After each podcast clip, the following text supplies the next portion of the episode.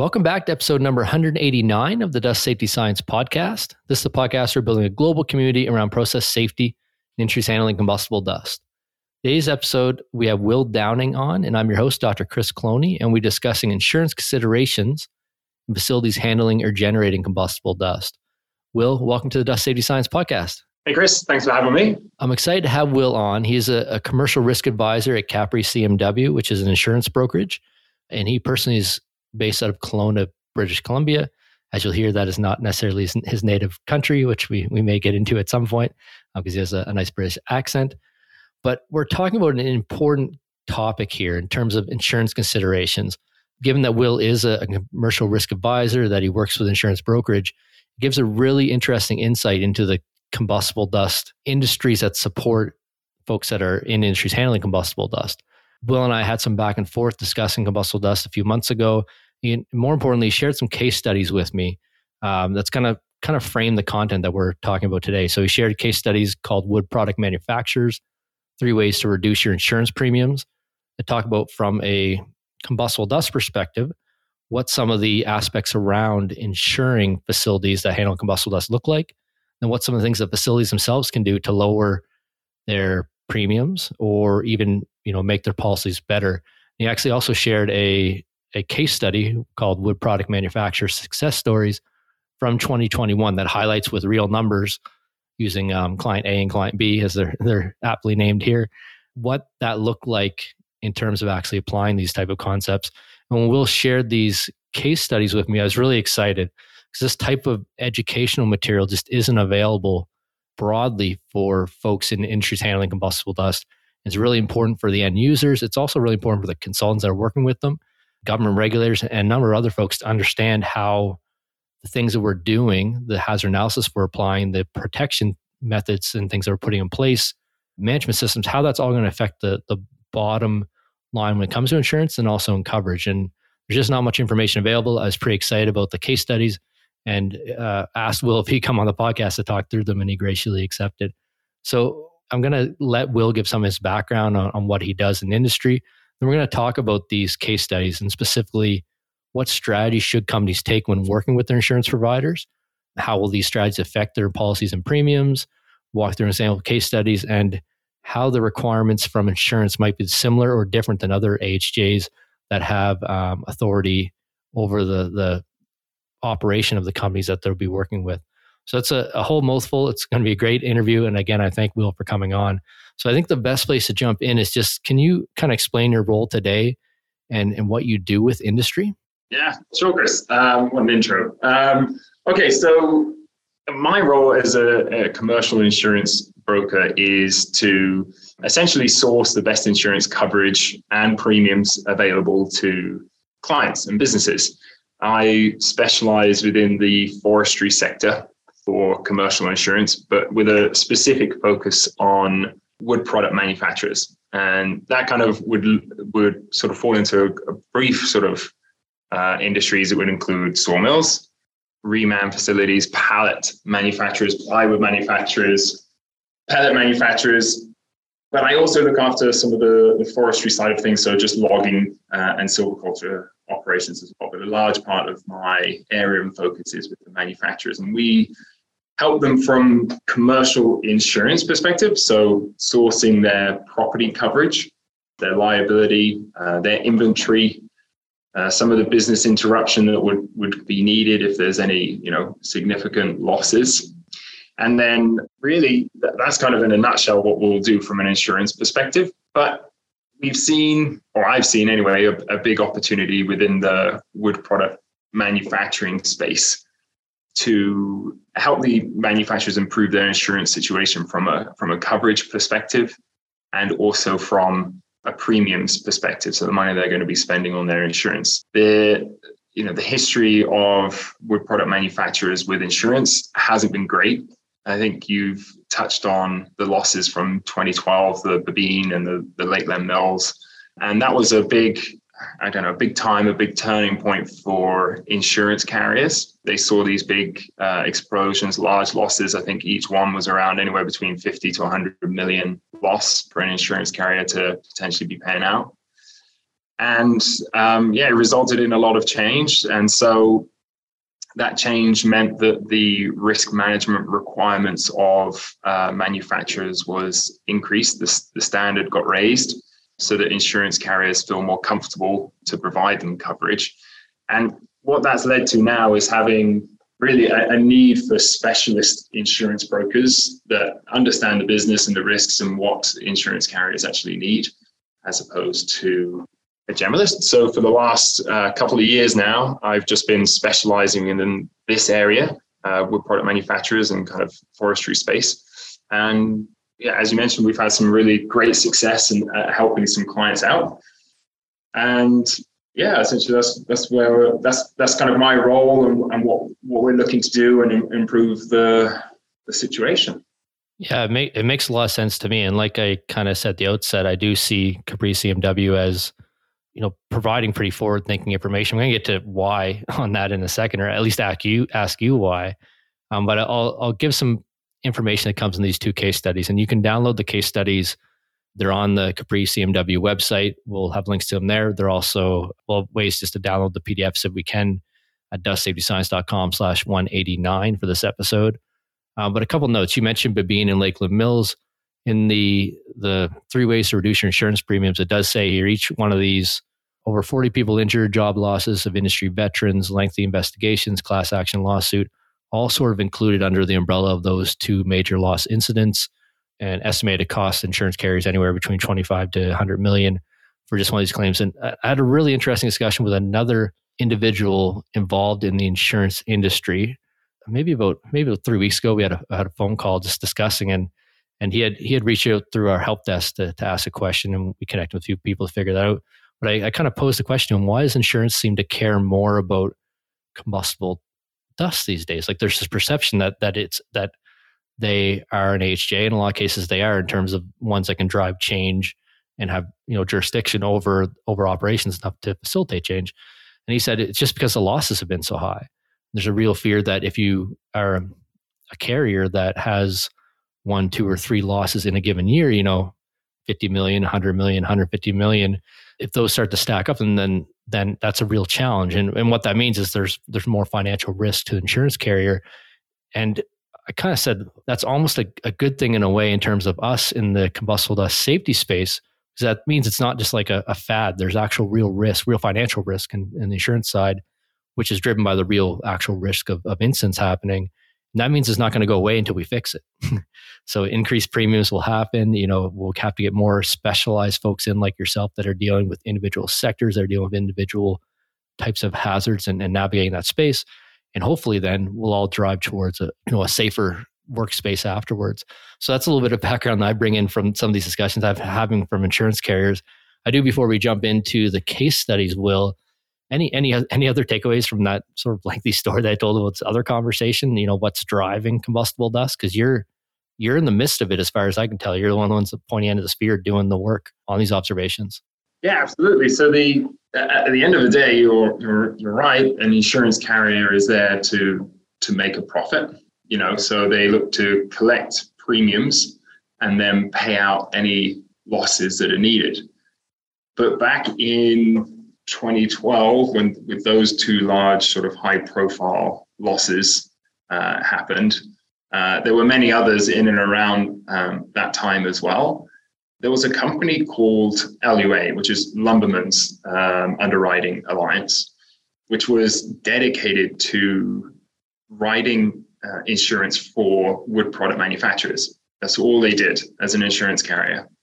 And because of the losses were just so high, they actually exited the Canadian market totally. There was a bit of a bad situation for those that were involved because they got told, yeah, there's a, a non renew at renewal. They weren't profitable. Actually, they were making significant losses. So they had to exit it. And then there have been other carriers that have tried to create a program in and around this since 2012, uh, come, um, but haven't managed to make it profitable for it to be sustainable long term. And there's I, I feel there's a combination of factors that are involved, but one of the ones is that underwriters were taking on risks that might not necessarily have been managed um, well enough. And just, you know, you could have two or three of those large losses, and uh, very quickly, uh, insurance companies are not making money. Uh, they're, they're, they're shelling out a lot of money in that industry sector. So it does come down to insurance carriers being profitable. And then, so what we're trying to do is essentially present solutions because insurance carriers will say we, we don't want to take on a, a manufacturer that has a, a dust exposure unless they're meeting certain standards. Insurance carriers have their own engineering department and teams that sometimes they may send them out to the site or they'll review a third party risk inspection report that will come through and whether or not they're happy with the standard of the facility will basically determine whether or not they will take that on um, or it will determine how much they charge you for um, the premium on it.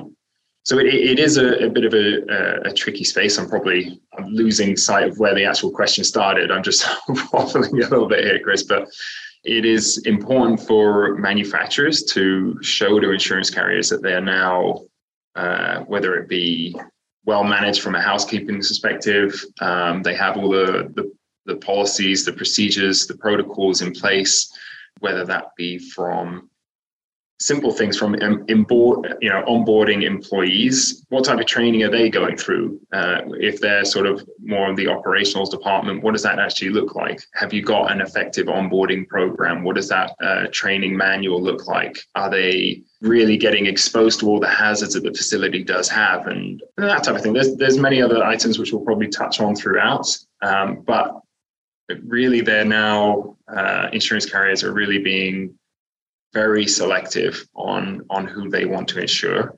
And uh, that's that's where we're at with the industry i guess from an insurance perspective. Makes a lot of sense to me and there's a whole bunch of really good points there. Uh, you you illustrated with your example of lua you know the real impact of we'll, we'll say getting it wrong from insurance perspective.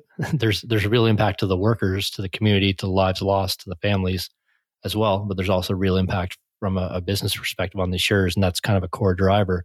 Um, we're going to get into what are some of these strategies that folks can employ, but I do appreciate you giving that that background, that context, because there is maybe a perception out there. I don't know. We we talked about before the call. That's kind of like a black box how insurance works. I'd say there's also like a black box that insurance the, the folks involved just know all the answers too, and it's it's it's good to know you know that it's it's developing over time the same as the community is developing same as awareness developing and that's all part of this kind of story that, that we're working on together. You, you mentioned a number of things here about why capri cmw seems to be forward thinking is there, is there anything else? Like uh, my question that i had in the the outline here was where does that forward thinking position come from and why is it important to the team there including yourself? I think you've already probably highlighted all of that but I would give a little space if there's anything else that kind of makes sense to slot in there in terms of, of why it's important for you folks. I think it came because I started working with a couple of manufacturers. And when they were talking about their insurance premiums rising and increasing, you know, 50, 100% over a two, three, four year period, I had asked them, you know, what had they done about it? And there, there was sort of almost a, a blank answer. It wasn't really. You can't do anything. Can yeah. you? It's insurance. it was, There's nothing to do. It was sort of like, what do you mean? What have we done about it? And so I was shocked. I was like, well, if you improve your risk management, because insurance carriers say we only want to write the best type of risks that are out there in the market. Well, if we can improve the risk management from uh, an operational perspective, uh, and that can be all manner of things from how um, you know, from a housekeeping perspective, uh, not just doing it, but are you documenting it? Are you uh, documenting all the near misses or um, any workplace injuries? Uh, do you how do you store all of the the lumber in the yard? How's the inventory handled? You know, I'm giving sort of small examples, but it was like no one had started to provide solutions to clients, and that's I, I was shocked. I thought, well, this is just a fantastic opportunity. It's going to take a lot of work on our end to help them and try and improve people's positions, but more about it's more really about clients were getting told, oh, this is why you're getting charged X amount of premium, but no one would tell them, okay, well, this is how you try and improve it. And and sometimes it might take a, you know, a year, two, or maybe even three years to actually implement some of those changes that are needed to improve your insurance program for a variety of reasons, from a, a cultural reasons, from an actual resources that are available. But yeah, I, I just I saw that there was an opportunity for an industry that not, uh, you know, that, that, doesn't have people helping them out or, or trying to help them out um, and provide solutions. And so we're still working on that. We're still working on uh, resources that we can provide. But essentially, when a client comes to us, I say, okay, well, here's a, a long list of, of, of requirements that insurance carriers like to see. Let me know which ones you have, and these are the ones that we could start maybe, you know, improving or working towards. And some of them are very they don't cost a lot of money per se. Maybe it's, you know writing up some more formal um, risk management policies and procedures so that an underwriter can see okay they're taking it seriously. Um, we're not asking you to you know buy new equipment or anything like that. You know some that don't have uh, proper combustible dust systems in place is definitely a consideration that they should be looking at. But you know first of all would be simple things like you know, do you have your hot works policies and procedures formally written down? Is it followed? Are there no smoking policies or you know, what does that no smoking policy look like? You know, fire suppression impairment notices. Do you have that written up? Do you have a business continuity plan written up for, you know, if there was a big fire loss or how are you going to uh, generate revenue and keep the business going if anything was to happen? So I, I think there's, um, arguably it's probably a balance of two right? It should be, you know, the owner's going to have to take a, you know, responsibility and ownership of that um, to get that implemented and done. But it's also, I feel, on part of the broker to be able to help them with solutions and try and improve their insurance program. At the end of the day, that's what we're here to do and try and offer a service and offer some value. So I think we just seen it as a, as an opportunity within the market, to be honest with you. Yeah, it makes it makes a lot of sense to me. And let's let's like pull out some real examples. We'll talk about this case study a bit, but I just want to highlight the, you sort of said it from the front. It's like, oh, my insurance premiums went up, or we're, we've had an incident. Now we're like, what are, and the thing is, you have options, like double exclamation. Like there are, there are places to, to go and people that can help you sort that out. And so I kind of want to dig into those. So you mentioned a couple, mentioned a couple of these, I don't know if we're calling them strategies let's call them strategies for now. And this is, I took some from the wood products manufacturer, three ways to reduce your insurance premiums case study that you sent through. And again, we'll have links to that in the show notes and you can find that on Capri CMW's website. But I have a couple here. So housekeeping, onboarding of employees is a really great one that ties into the training or is the train part of the training. Um, hot work, business continuity plan. What other kind of things um, are you commonly seeing that that folks don't have in place that are some of these, you know, well, we'll say the, the easy ones, you know, people can get done quickly, and then maybe even some of the longer term suggestions as well. What is what do those look like? So uh, really, all of those items you just mentioned there are getting presented to insurance carriers to put the insurance carriers at ease that this is a good risk.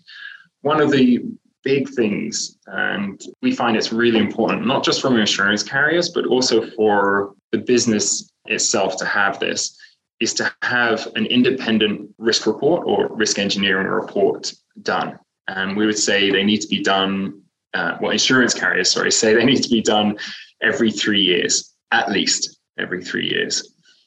And what that is, is we have independent risk engineers. We partner with three uh, specific engineering companies that have specialists within wood product manufacturers, uh, that space, that will come out and they'll be independent they are not on retainer with any insurance company. They don't have any affiliation with any of the insurance companies. And so, what they're really doing is coming in as an independent third party, having a look at the operation as it is right now, and seeing whether or not you're compliant with all the NFPA standards and regulations that are there.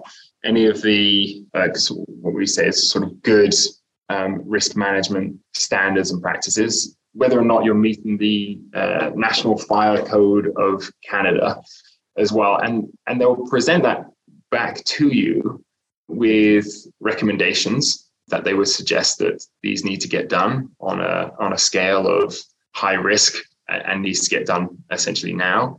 And that is probably one of the most uh, important things uh, we find, first of all, for insurance carriers to review and, and have a look at, but also uh, nice for uh, businesses to have that. And and those recommendations will be things that they can work towards throughout the year. And that could be, you know, more often than not, it's normally documentation. It, you know, we had just done two risk engineering reports, one on a pallet manufacturer and then one on a uh, on a, a reman facility this year, and they've both come back with they don't have a formal combustible wood dust management policy in place at the moment. It's not to say that they're not doing it, but it's just not there formally. Some of them, one of the other ones, didn't have a a formal no smoking policy in place. While they said there's no smoking on site, having something documented, formal that we can present to an insurance carrier, I think, is very important. From a housekeeping perspective, this seems to be pretty standard. Yes, we have a cleanup crew of three or four people that will come into the site on the weekend and they'll they'll do the cleanup.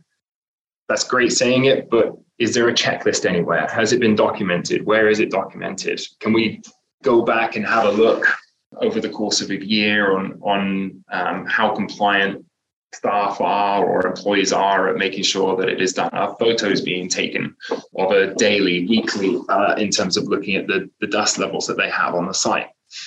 And so those are, I guess, some of the the items that we would suggest that the clients would want to look at or start looking at uh, implementing at their facilities so that they can uh, start to improve the insurance the insurance premiums. And sometimes, you know, insurance tends to never be the at the forefront of people's minds. It seems to be a month or two out before renewal, it becomes um, important, or if there's a significant loss, then it becomes important.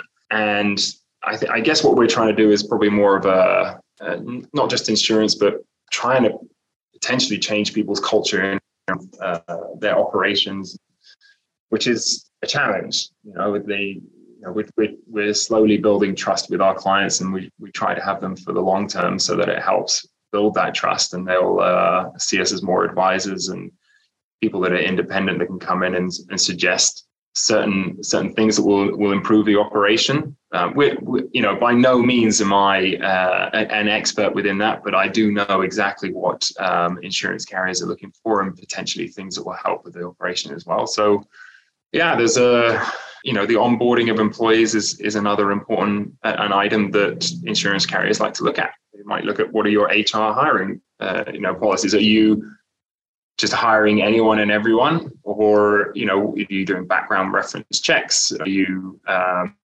you know put them through a formal program? We have some companies out there that have like graduate programs for their employees that they'll come in, they'll work with different areas of uh, of the operations, and that just looks fantastic because they become very familiar with all the hazards and the risks, not just within their one area, but across the whole operation. So yeah, those are some of the items, and and they don't happen overnight. Unfortunately, they do take time. Some of these are quick fixes, some of them are, are long term plans, but really uh, being open and willing to to make changes is, I think, is probably the most important thing. Yeah, and I I really like that point about being there to support the culture development and it, it kind of stems from the the roots, the the backstory you mentioned. You know, you started working with a couple of small sites that had fifty percent, hundred percent increases in their their premiums, and and and you ask, you know, what are you going to do about it? At that moment, when you get a, a response of blank stare eyes, there's an opportunity there to help develop, foster, drive, and I can see that you know, company by company as Capri CMW and as the work you're doing gets in at those earlier stages to help folks you know address these challenges. It, it just kind of grows on itself and comes especially if you can tie it to the bottom line. So you are saving on premiums and you are saving on having a better policy. A couple pieces i pulled out of this discussion on some of these strategies um, that i just want to highlight or expand on. The first one is this independent risk report would a dust hazard analysis as sort of typically defined as part of nfpa 652 be you know if a, if a site does that is is that something that would be sent as sort of this independent risk report to insurance carriers as part of this process, or is this something kind of different than than that, or is the answer sort of in a gray area? If clients have uh, a DHA, then absolutely fantastic. Uh, that's brilliant. But the risk engineering report covers uh, like a wide variety of aspects. It's not just looking at sort of housekeeping and dust management, but it will also be looking at other elements that they will add into that. So they might even, you know, our risk engineers will also provide them with building appraisals.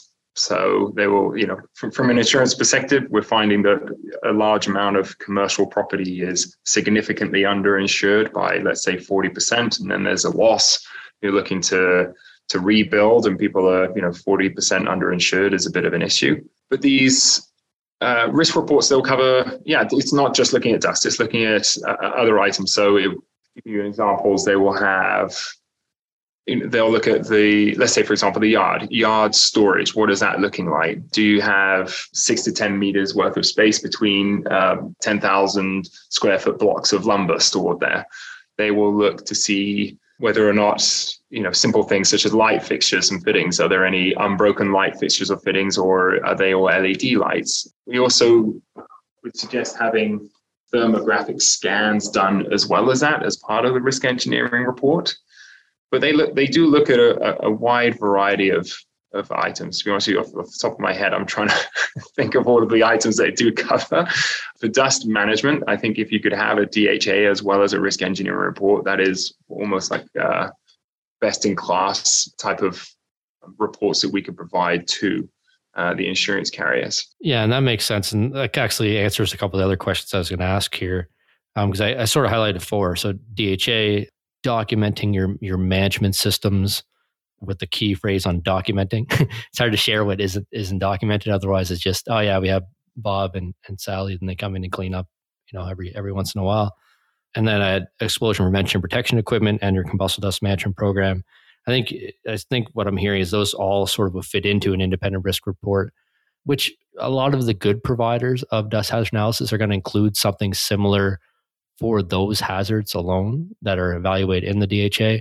What I mean when I say that is, is NFPA 652 requires the owner and operator to have an implementation plan, not just uh, something saying these are the hazards and, and these are the corrections. We actually have some sort of implementation plan. Uh, that's the, the next chapter after the chapter on DHAs in 652. And most good DHA providers will provide that in some sort of risk ranking matrix, some guidance on what to do first, second, third, and last, maybe some support period for how to do that those are all things that would tie into actually implementing the, the findings of DHA. And that should also include your management systems, your exposure protection prevention, your, your combustible dust management plan. I guess so. From the from the, the risk assessment as well, I probably should have mentioned this. They'll they'll look at you know simple things. They'll look at the building construction. So they'll look at the construction class of the building: wood frame, fire resistant, non-combustible. They'll look at the dimensions, and they'll they'll have a an aerial map that will be pulled out for, uh, again, that's useful to have for underwriters so they can see the distances between buildings and whatnot. They'll look at uh, other things such as like uh, electrical systems, lightning, uh, sorry, lighting, thermographic imaging reports, plumbing, heating systems, all that type of stuff. When was it last updated? And then they'll look into more of the special hazards, kind of, they'll touch on the combustible dust collection systems, policies, and procedures. And the, the, other areas that they do look at then will be an in-depth look at the process, kind of the occupancy description, essentially from wood product manufacturers when lumber arrives at the yard to then when it leaves, what that process actually looks like and what it goes through. Um, a detailed uh, description and understanding of that, along with business interruption as well. So it, it does cover other items that maybe the, the DHA might not cover, and uh, I don't know if that kind of helps maybe with a, a difference between the two. Yeah, no, it, it certainly does. And I, let's put in context and kind of go through some actual numbers or a case study. Do you have something that we can sort of walk through to see, you know, put some of these these high level ideas into into a practical scenario?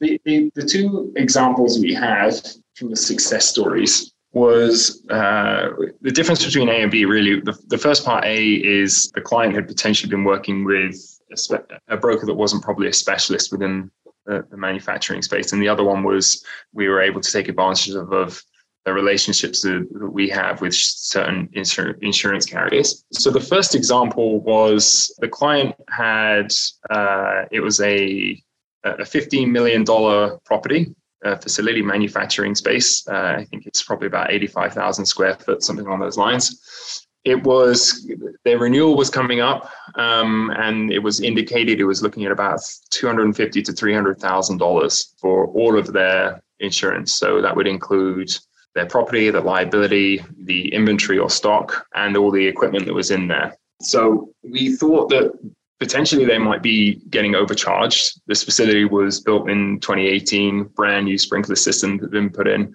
and they were just moving into it actually. So fire resistive, um, steel on steel construction.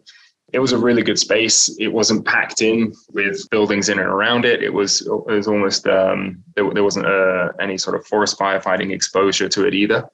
But how they had it set up, they had I think it was uh, about six or five or six different policies with five or six different insurance carriers at five or six different renewal dates, which can be very inefficient uh, in terms of how the program and policy is going to be set up. And uh, an example of this as well that they had their inventory, which is their stock, covered on essentially two policies. They were actually doubled insured, which you never want to be doubled insured because you you try and uh, navigate that loss amongst two different insurance carriers. Neither of them will want to pay out.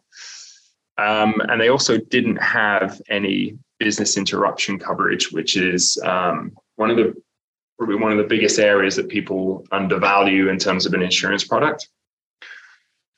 And so we, through the process of gathering all of the information, they provided us with all of their, you know, emergency response plans to any any flooding, if there was a fire or if there was an earthquake or anything like that, that there was going to happen, what they were going to be doing. So, and they'd also have their contingency plan as well, formally written out, along with risk engineering reports, along with their combustible wood dust management program, how they onboard their employees.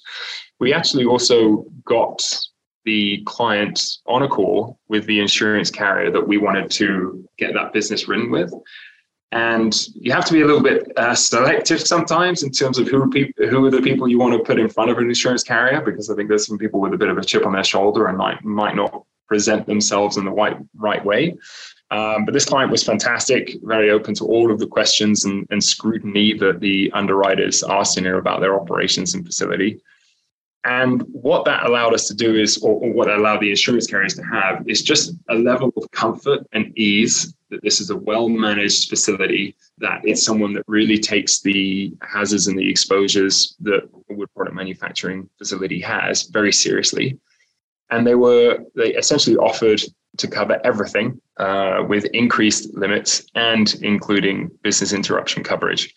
The only thing that they didn't cover, and we put them onto a stock throughput policy. And the reasons why is because we can take advantage of, of having better and broader coverage at a better premium on a stock throughput policy. So that would be, I would say that was one getting the client presented to insurance carriers in in a, in a way that uh, is favorable and, and is in, uh, you know, put in a really good light. And then um, the client having all of the, the documentation there available that we could just present to them. So that would be probably the, the, the first example. And I want to summarize a couple of pieces there because I think it's it's really good to see these kind of examples. They're very helpful for folks.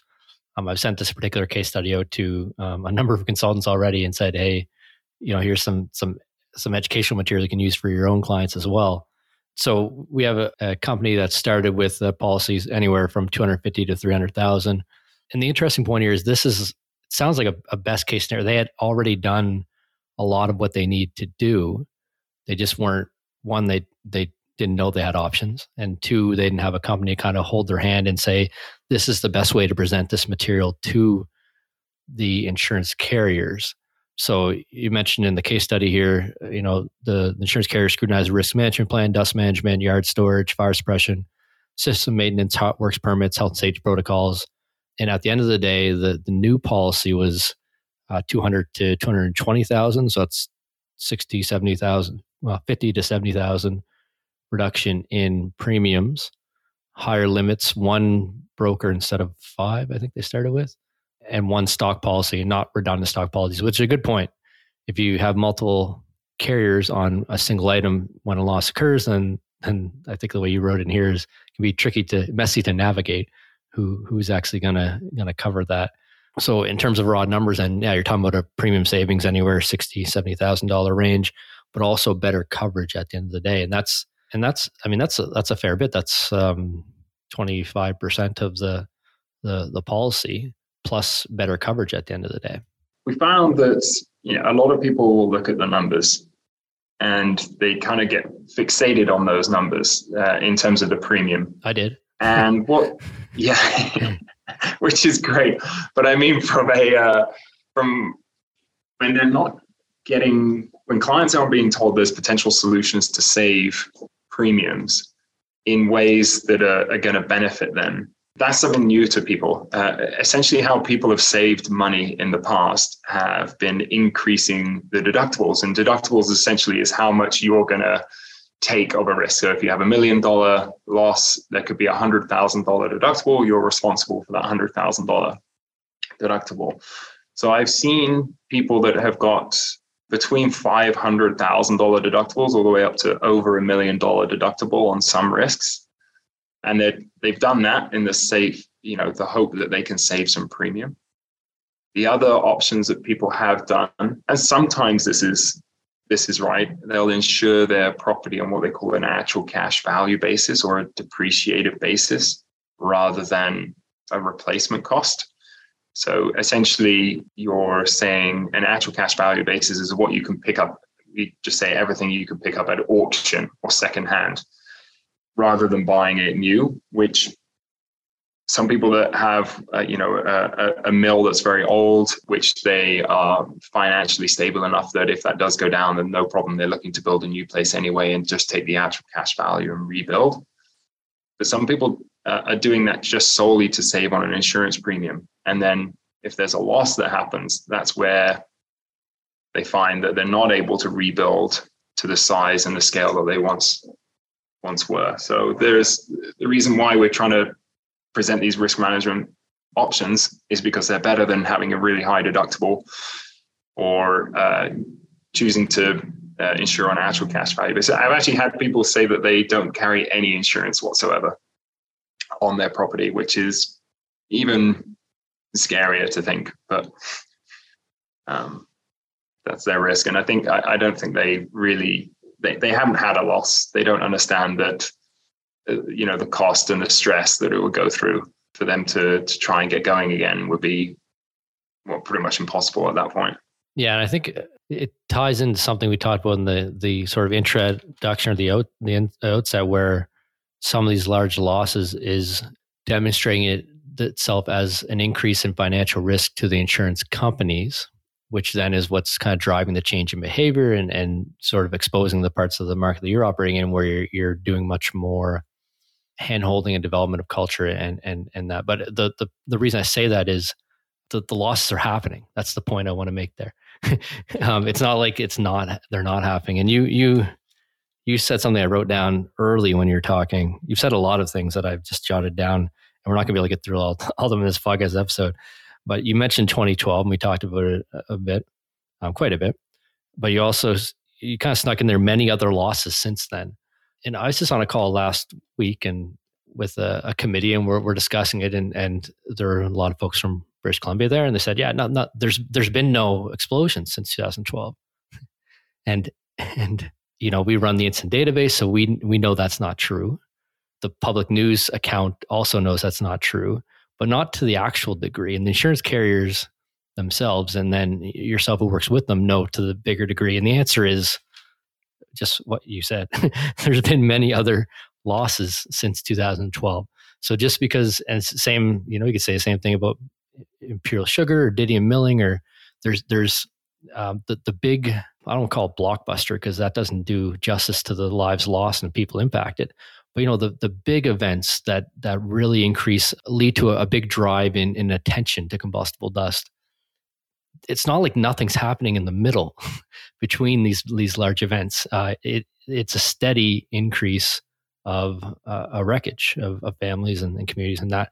So that's when I think about the insurance, the pressure being put on insurance companies in terms of their financial loss.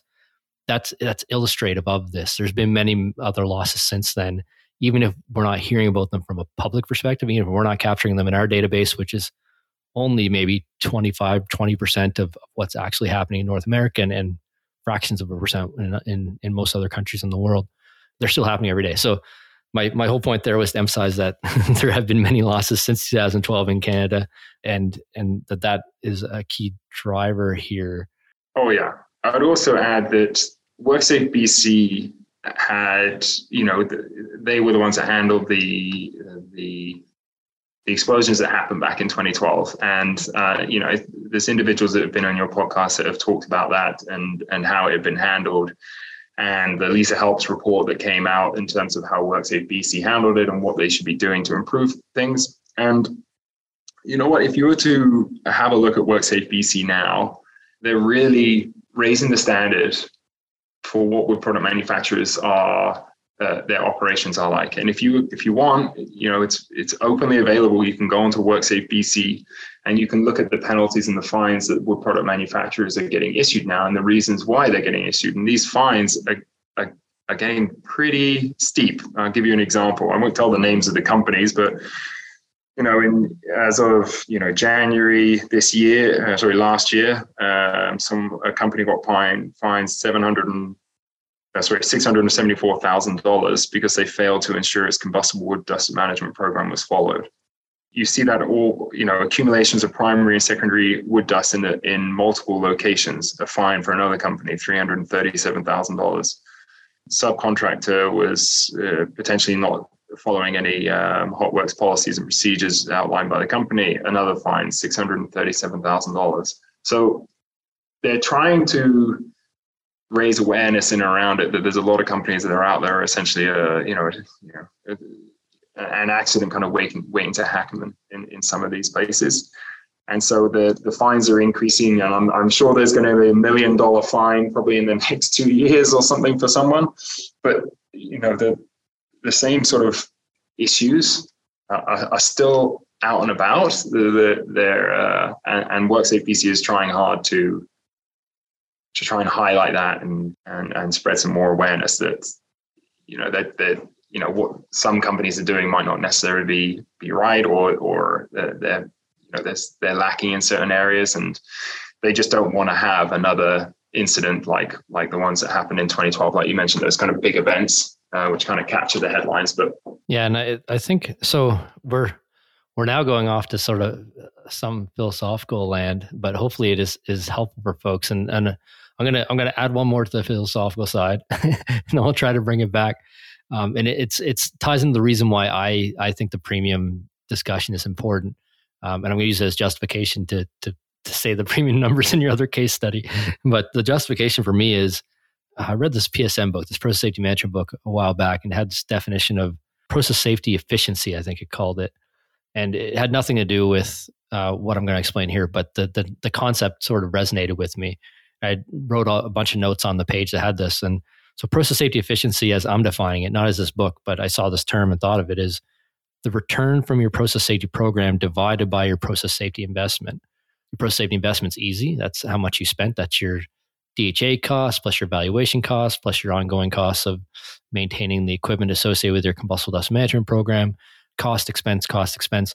People don't believe or see any of the process safety return and and our goal is dust safety science, and we talk about this um, internally with my team. Is uh, we've highlighted this a couple of our vision strategy planning meetings where if we can ever prove that process safety efficiency is greater than one, so the return is greater than the investment, um, not just in lives and and and in community impact and longevity of a company and brand, these intangible things, but intangible real dollars, then then we solve the problem, or at least then selling safety becomes much of an easier proposition.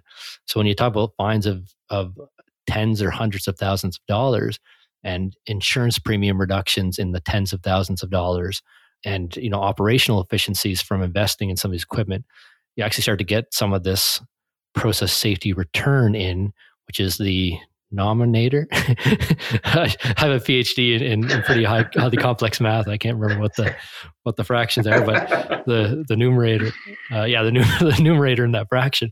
Yeah. Um, then then we're getting somewhere. So the more we can kind of dig those out, and, and we've talked with Chris Justo on the podcast from Hallam ICS a bit about this, where he talks about your return on investment of, of a dust hazard analysis.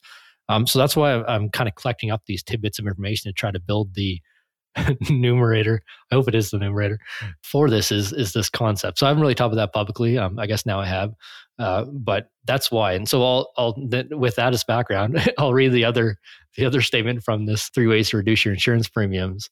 Even if it even if it does make you cringe a bit because people are just thinking about the numbers, but does have an example here. Says for a four point five million dollar building, um, without a three year risk report, documentation, or risk management or housekeeping, the premium would likely fall in the $90,000 range. Again, these are round numbers, just a, as an example.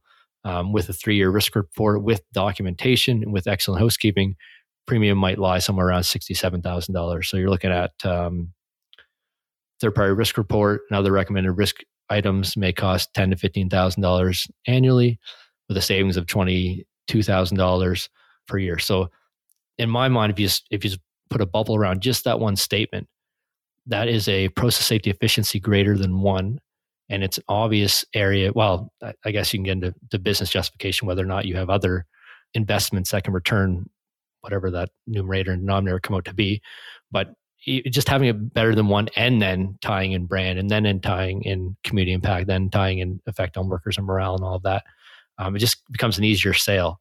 So like that's my argument for why I'm trying to collect numerators. Hopefully that that helps with with things. It, uh, oh yeah, like I, I think there's a, a, a big issue is that people aren't getting presented to insurance carriers correctly.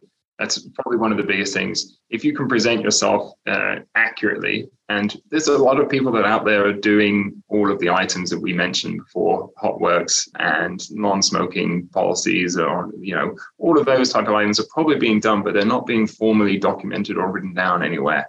That you can share that because if it's not documented, then they don't really know what's going on. So that would be, you know, the first step, and then the second step would just be improving everything because I, if you haven't been presented accurately to an insurance carrier, they're just going to overcharge because they don't know what the risk is.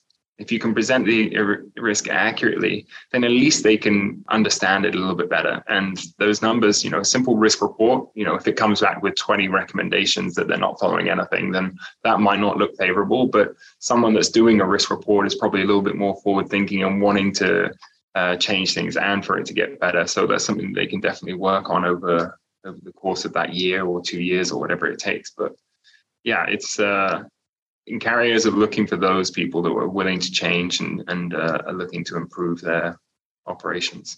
We covered a lot of ground here. I just want to, so we went to the philosophical realm. I want to bring it back around something really practical for the, the listeners here. And what I'm thinking here is, um, say we have a facility, and, and specifically here, I'm talking to the consultants that are listening to the podcast the members of dust safety professionals, the people that are going in and helping people with their combustible dust challenges, when they see a company that's doing things right, and you know that is at a point where where they either have a good culture in place or they're just about to make a transition to trying to change their culture towards safety. They you know they've implemented the right programs, they have the procedures documented. Because I know some of these companies, and I've tried to ask some questions about insurance, and they just like blank stare.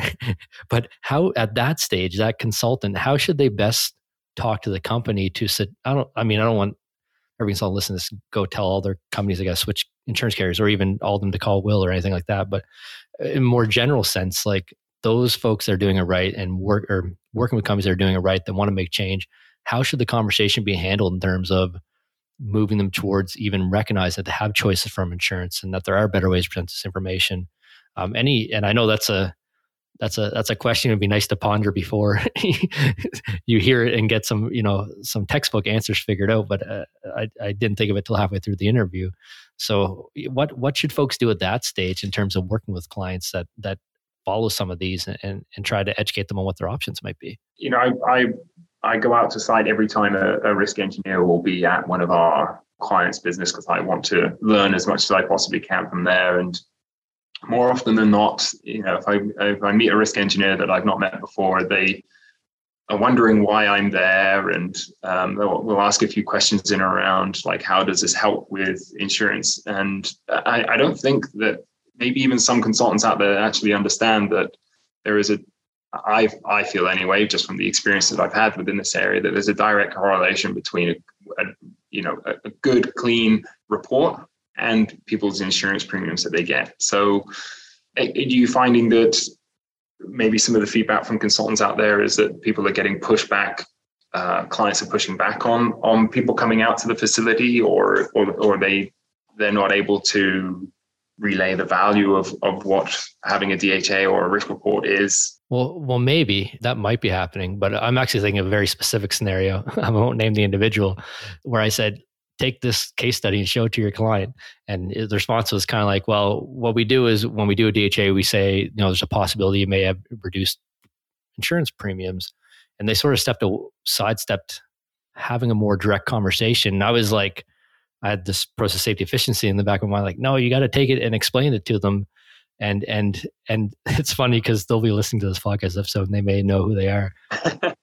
Hi, and and call me later when you figure this out. This won't come out for a few months now. And and in that moment, I said, oh, when we get Will on here, I need if if it all makes sense, I need to get him to explain for that person just to to it's like they're they're right there. They have the ability to have a conversation or discuss it, and then they they don't even think no. I think they don't know it's possible. I don't think they have a choice, uh, or that they think they have a choice. Now, I don't know. There may be a business pressure not to suggest anything to the, the client and to keep the insurance side and the insurance side, but. I, that's that's what the barrier I'm trying to break down with this podcast and having you on to share your your knowledge in the area too.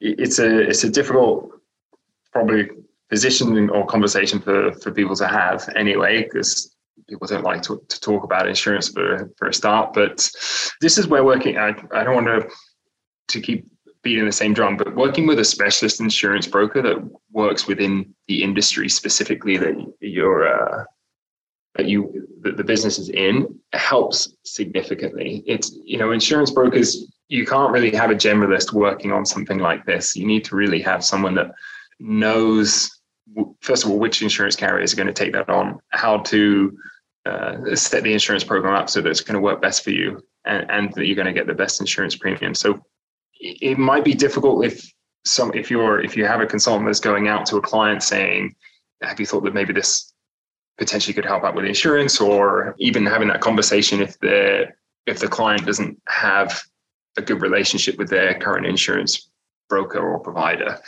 so that might it might be a little tricky to have those conversations but that's why we're, we're trying to put out those success stories uh, we're, we're trying to show that there is solutions there are better ways potentially of looking at it or um, uh, at, at, least you know may, it may not be a, a significant decrease in premium but it might be a significant increase in the coverage that they're, they're getting so yeah there, there definitely are solutions that are out there the, the narrative that clients are being told is you're high risk, high hazard. It's very difficult to place insurance. There's one or two carriers that you could go to. Here's your renewal, like it or leave it. And that's, you know, when I have a conversations with the clients, that's what they're telling me. They're like, oh, I didn't know there was other options that are out there. I haven't been told to have a risk engineering report. I've never seen, you know, we like to share with clients. So this is how we're presenting you to an insurance carrier. Are you happy with that? And we'll show them all the work that we do. And I think that's you know, people haven't had that before if they haven't worked with specialists, you know, with product manufacturers. I see like if you if you broke your leg and go to the doctor and you have like a really kind of strange break, it's a torsion and a pull and you know, the bone sticking, like bad stuff. we'll say you don't really want the the surgeon not talking to the plastics, the plastic surgeon, and not talking to your family doc and and like all these barriers up between the the different providers that are all specialists in their area. You'd really appreciate them talking to each other a bit, not saying, "Oh, this is I, I only deal with with foot bones and that's an ankle." So I kind of see it the same way. We can have this group approach to um, improving safety at a facility that includes the the engineering, technical safety specialists, that includes insurance, that includes the regulators, and has this more you know collaborative approach where you can bring folks in where the answer wouldn't necessarily be I can't say that it won't increase your insurance premiums. I have no clue, but instead hey, maybe I can call somebody and they can tell us if there's any sort of direct, you know, correlation. Then, then getting that, and that's what they'll do at the hospital. I mean, then they'll they'll they'll page the you know surgeon and say, is is this the right way to go right now? We're not, you know, we're not going into the OR yet, but should we give them this thing in case we might do that in the future?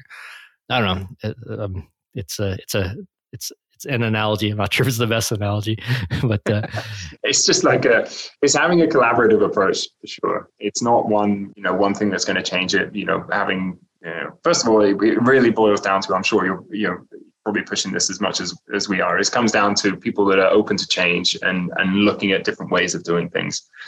Um, and if they are open to that, then absolutely fantastic. Then we, we can really help out and, and do a good job for them. Will, any any other final words you want to leave folks on um, before we close over this episode of the podcast? I think we've probably covered most things, to be honest with you. I think the, the biggest thing that's going to help people out is to, from an insurance perspective, is, is first of all working with a, a specialist within that space. And then the other thing would be being open and to, to potentially looking at the operations and uh, some of the items that you can implement and then formally writing up all of the good work that you're already doing and then that's something that we can then share for insurance carriers. But yeah, I, I, think that's probably my my my final words. I think as long as we if we can improve the industry as a whole and, and reduce the amount of losses, and that's another way your insurance premiums are going to be coming down, and uh, that's going to be good for everyone. Yeah, makes a lot of sense to me. Um, thank you, Will. I, I, I have a feeling this may not be the last time we get you on the podcast, so I appreciate the, the efforts and the work that you're doing um, in British Columbia and beyond, um, and the, the work that you and your team are doing. Well, thanks for the time, Chris. Thanks, Will. We'll be talking soon. Okay. So you even listen to myself, Dr. Chris Cloney and Will Downing, commercial risk advisor for Capri CMW, and he's based out of Kelowna, British Columbia. We talk about insurance considerations and facilities handling or generating combustible dust, it's been a really interesting discussion. We went from, you know, listing requirements through to philosophical debates on process safety and uh, fractions there for a bit and, and all kinds of good stuff. We talked through Will's background in industries handling combustible dust, working as an insurance broker that's working sort of an intermediary between the insurance providers and, and the, the companies that they're insuring. We talked about some of the drivers in BC in particular in terms of combustible dust, these two loss incidents in 2012, which we covered before on the podcast um, a number of times. The large expenses occurred to the insurance industry from large loss incidents like this and how this is driving up premiums, making coverage more difficult, making uh, policies different, and kind of changing over time, which has a direct impact on the the users that are using this insurance. And, and Will made a really interesting statement through discussion here, where he said the the underwriters found that they were taking on risks that weren't really managed well enough. And then I think everything really stems out of that. You know, we had a big discussion. Okay, well, what does that mean, and and what else could be done to manage these risks better? We talked about housekeeping onboarding employ- employers, hot work programs, business continuity plans, doing this, uh, you know, risk reporting every three years, just compliance with local codes and standards, compliance with best practices.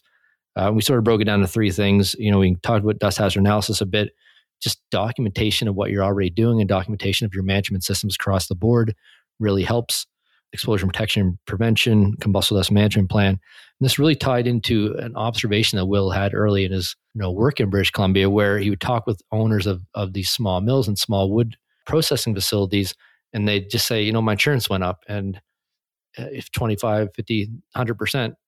And, and Will would ask what they're going to do about it, and, and it's just blank stares. And they, they didn't really realize that they had options, especially if they're implementing some of these things. They have two options. They can, you know, implement better systems and protect from combustible dust and then tell that story in a better way to the insurance providers. But if they're already doing all these things as well, then it might just be a challenge of not presenting that information in the best light.